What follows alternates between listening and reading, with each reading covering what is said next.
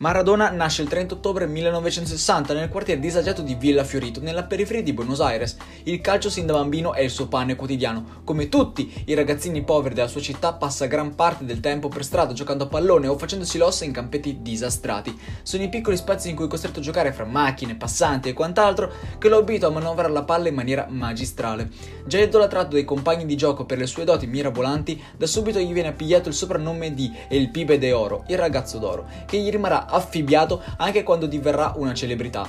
Preso atto del suo talento, tenta la strada per il calcio professionistico. Le sue straordinarie capacità non potevano non essere notate e al pari del suo grande predecessore brasiliano, Pelé. A soli 16 anni è già precettato per giocare nella nazionale argentina, bruciando in questo modo tutte le tappe. Menotti, però, commissionario tecnico argentino dell'ora, non lo convoca per i mondiali del 78, trovandosi contro la stampa nazionale.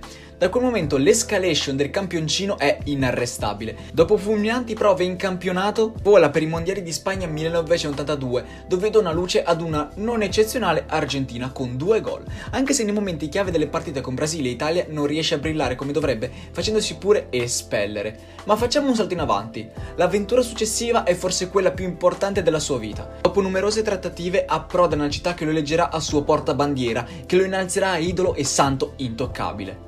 Napoli. Poi avvenne Italia 90 e quasi in contemporanea il declino del campione idolatrato in tutto il mondo. L'Argentina in quel mondiale arriva sì in finale, ma perde contro la Germania per un rigore di Bren.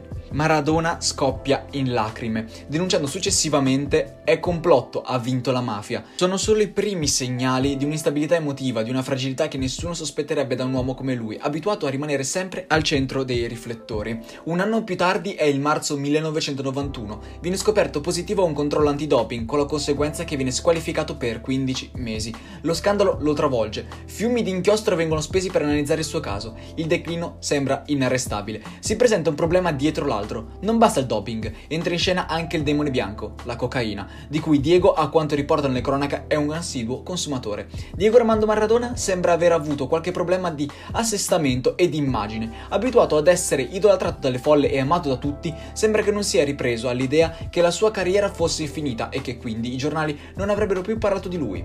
Se non parlano più di lui dal punto di vista calcistico, però lo fanno nelle cronache dove Diego, per una cosa o per l'altra, continua a far parlare di sé. Ora vorrei finire questo video con una sua citazione importante.